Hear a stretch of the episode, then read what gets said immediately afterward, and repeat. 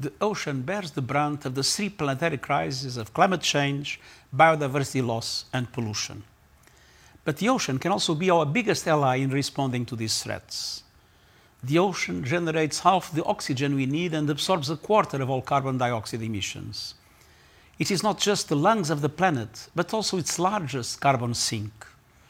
The ocean is the primary regulator of the global climate and provides billions of people with food and livelihoods. The science is clear.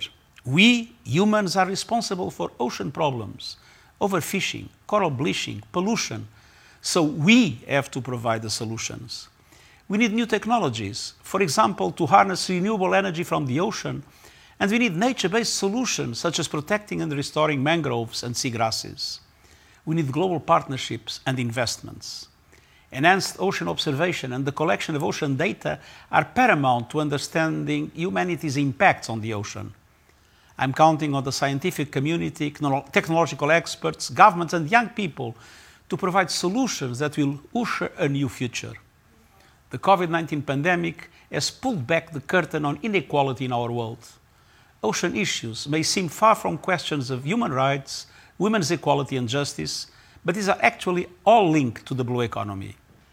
When we protect the ocean, we are addressing the defining issues of our times, from food security and poverty to climate change.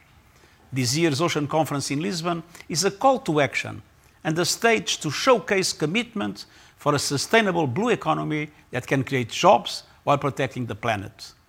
It can provide political momentum for the implementation of the global agreement on harmful fisheries subsidies that will hopefully be adopted under the World Trade Organization this year.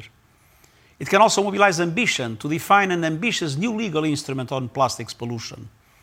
Let us listen to the people's voice and the sound of nature. They deserve meaningful action.